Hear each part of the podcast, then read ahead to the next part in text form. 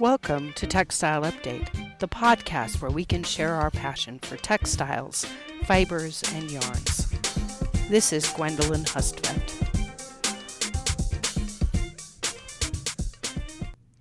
Hi, welcome to the first new season of Textile Update in a long time. Textile Update is a podcast that began back in the early, early days of podcasting before it became so super professional and was basically an opportunity for me to record my class lectures and distribute them using an RSS feed on the internet. So, technically, it was podcasting. I had a little intro, which uh, I updated every few years, and a little outro. I used uh, GarageBand and Audacity, which was free software, and then I used TRACS, which was the Texas State version of the Sakai learning management system. So I was devastated when they eliminated the podcast tool within Sakai, which made it so easy. I could just upload an audio file, enter the time uh, and date that I wanted it to be distributed, and voila, it produced a URL that students could put into their uh, podcatchers on either their Android or iPhones. And so I could take class lectures and share them with students immediately. Of course, I did this partly because I've always taught textiles online. So, uh, over time, let's see, my original podcast was just whatever I recorded. Then I intentionally had one season, I believe 2017, where I carefully recorded everything, used a, a microphone, a lavalier, a lapel mic, got better quality. But still, let's be honest, those podcasts are me basically shrieking into uh, room 158 in the Family Consumer Science Building there on the Texas State campus. So I'm projecting to get to the back of the room. Uh, my voice is sounds weak and tired, and the microphone is nowhere near as good quality as this plummy uh, Amazon Basics, let's be honest, but still plummy microphone that I'm using now. So, my goal for this new season is to re record those class, classroom lectures. I'm going to keep the content essentially the same, although there's a part of me that's itching to mix it up. Right? I mean, I've taught this class for 15 years now. I start to say, wait, did I already say that? Right? Deja vu all the time. Textiles is a really timeless topic.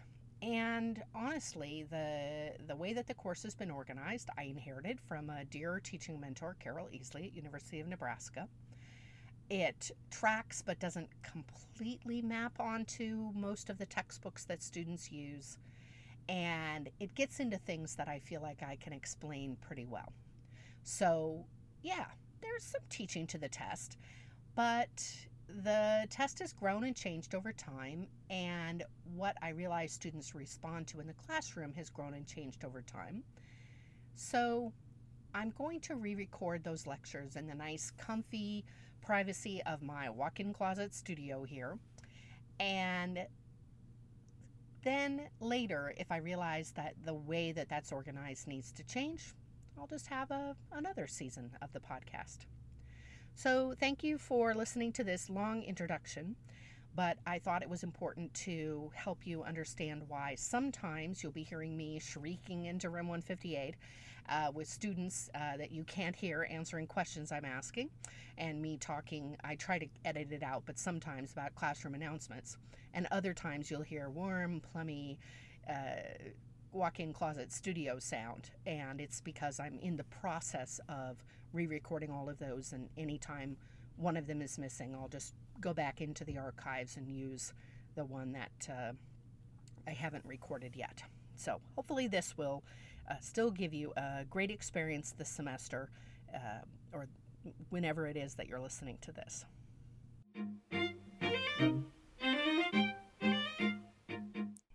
Let's talk about textiles. It's the whole point of this entire podcast. So, um, this first set of discussions about fiber properties are setting up the idea that the molecules that are used to create the fibers, we'll talk about polymers in a little bit, are uh, have properties that are then conveyed to the yarns that are created out of them, or sometimes we might take fibers straight to fabrics, and that we can change those properties in many cases using a finish.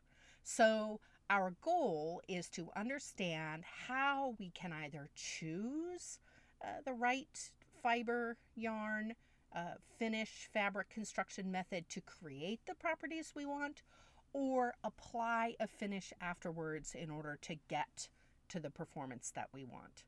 Uh, performance properties should be related to the end use. So, if you're making garments for electrical workers, you're really interested in whether or not they're going to catch on fire while they're being electrocuted or uh, maybe even not being electrocuted. I guess we should start with that.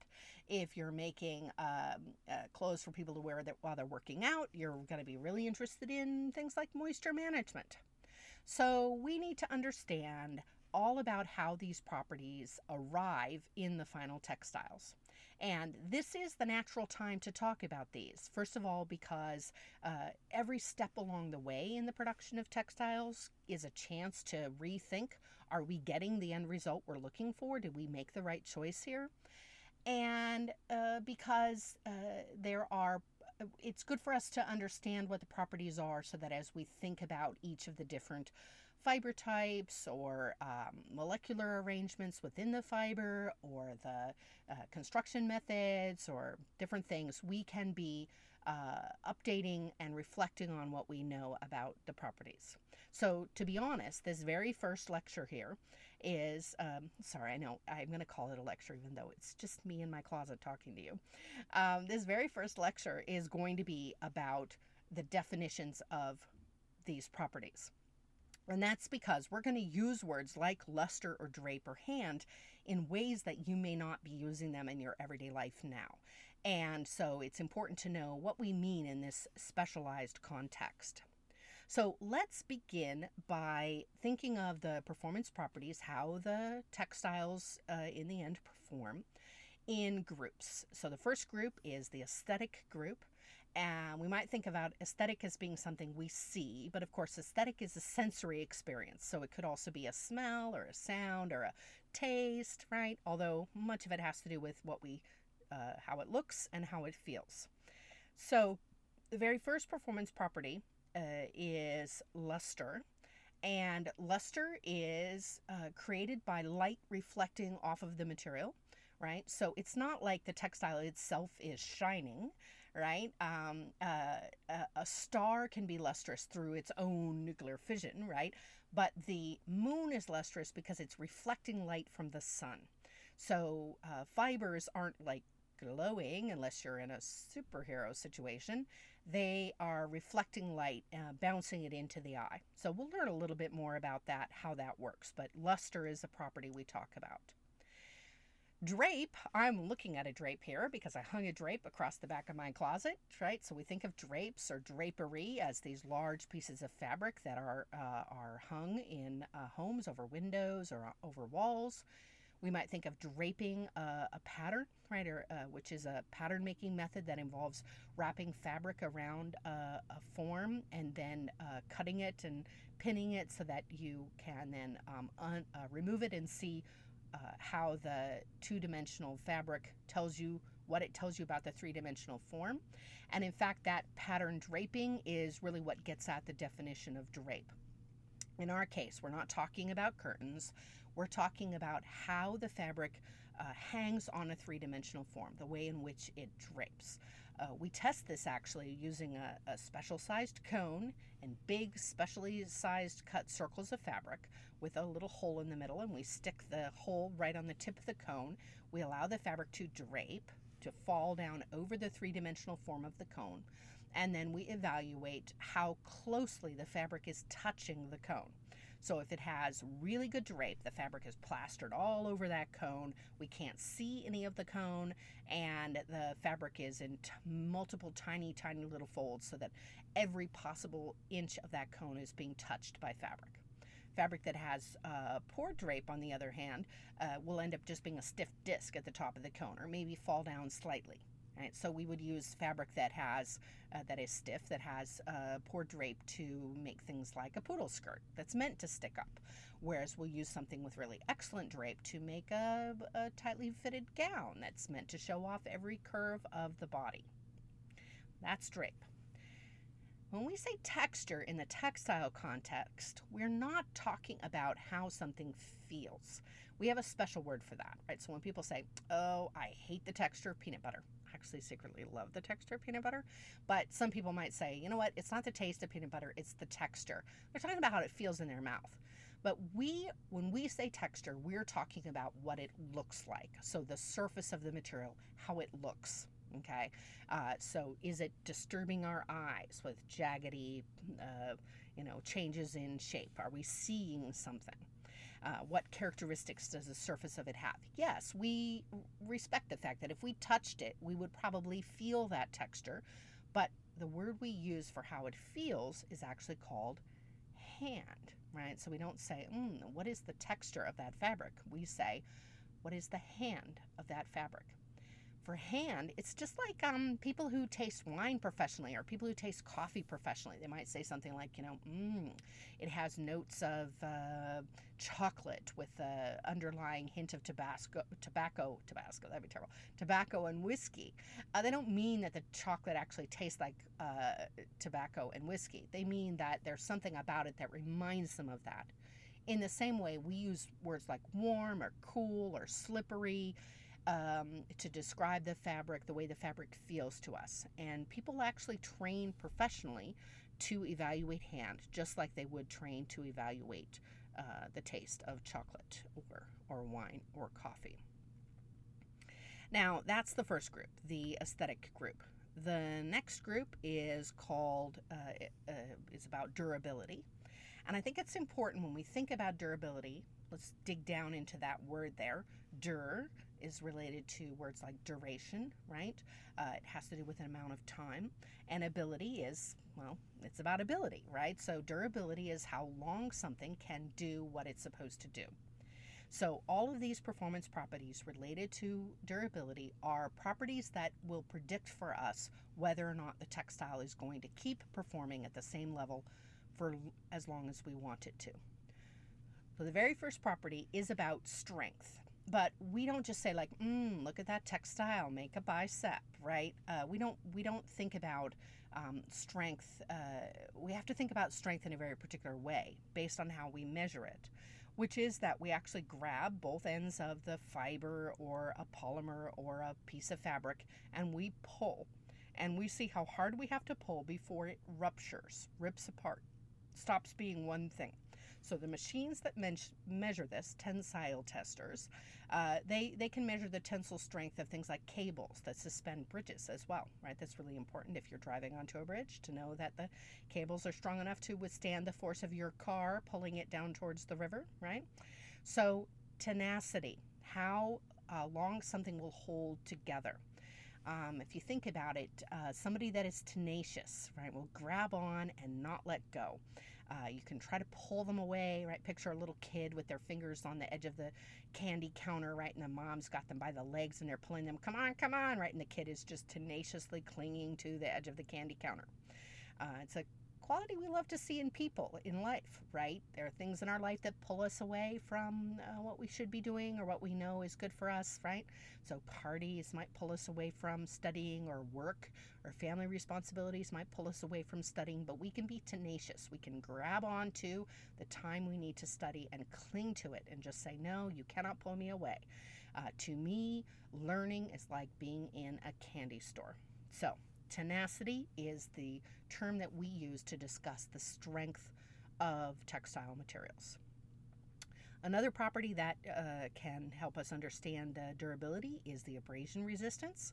It's pretty straightforward. Abrasion is something being rubbed, and resistance means it doesn't, uh, it can withstand the rubbing. So that kind of defines itself right there once you know what the fancy words mean. Pliability uh, is very important specifically for textiles. We'll talk about this when we get into fibers, but uh, just for now, let's define it as the ability to bend repeatedly without breaking. Right, so you want your cables that are used for your headphones to be pliable. Uh, you don't want them to break after you use them two or three times. But unlike the cables for your headphones, you want uh, textile fibers to, or textiles in general, to be able to elongate uh, to stretch a little bit. That, that, way you can bend as you're wearing them, or um, uh, they have a little bit of give, right? Even, for example, a seatbelt, it's definitely got to be tenacious, but you want it to elongate enough. Right, so that it can absorb the impact of your body pressing against the seatbelt. So, elongation is important. Another set of performance properties uh, can be grouped based on how they provide comfort notice I put these into these groups, but uh, depending on the textbook you're using, it may have slightly different groups, right? This is just uh, one way to talk about it. Uh, sometimes the textbook may just have a big long list of properties. I find it kind of easy to think about like what's our goal and then what are the properties that produce that goal. So actually absorbency super important property for comfort. When we ask people why they're comfortable, when we get around to it, right? After something like hand, the clothes aren't like hurting them, uh, then it has to do with whether or not they feel sweaty. Sweaty and hot. Uh, some people actually really like uh, dense materials. People are now buying weighted blankets, right? Because the density feels calming. Um, but then in other situations, uh, you want something to be really light, to not be dense, right? Uh, the end use may, may mean it's more comfortable if it's very light uh, wanted to mention with thermal retention, its ability to hold heat. It isn't the uh, fiber itself, it isn't the textile itself that's holding the heat. It's the air that's trapped inside the textile that's holding the heat, right? Air is a very poor conductor of heat. And so we are looking for um, thermal retention in fibers and yarns and textiles that have a little bit of open space in them so that they can hold the heat instead of um, uh, having it uh, just pass along, right? So, um, thermal retention is related to how much air is in something. Another group is appearance retention. You can be really comfortable, but uh, do you look good, right? So, uh, with appearance retention, we have uh, whether or not things keep their appearance over time. So, uh, resiliency is our fancy word for uh, wrinkling and uh, technically defined as resisting deformation, right? So, the ability to withstand a crushing force. Uh, people are resilient when something tries to keep them down and they push back, right?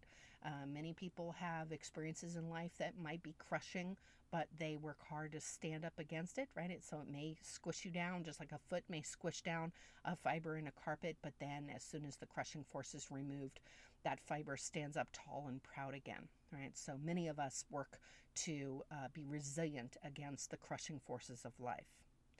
Dimensional stability isn't just not shrinking, right? Sometimes clothes can grow. So we're really interested in retaining its size and shape through care. So you get it wet. Does it change? Uh, does it become a oblong instead of a rectangle?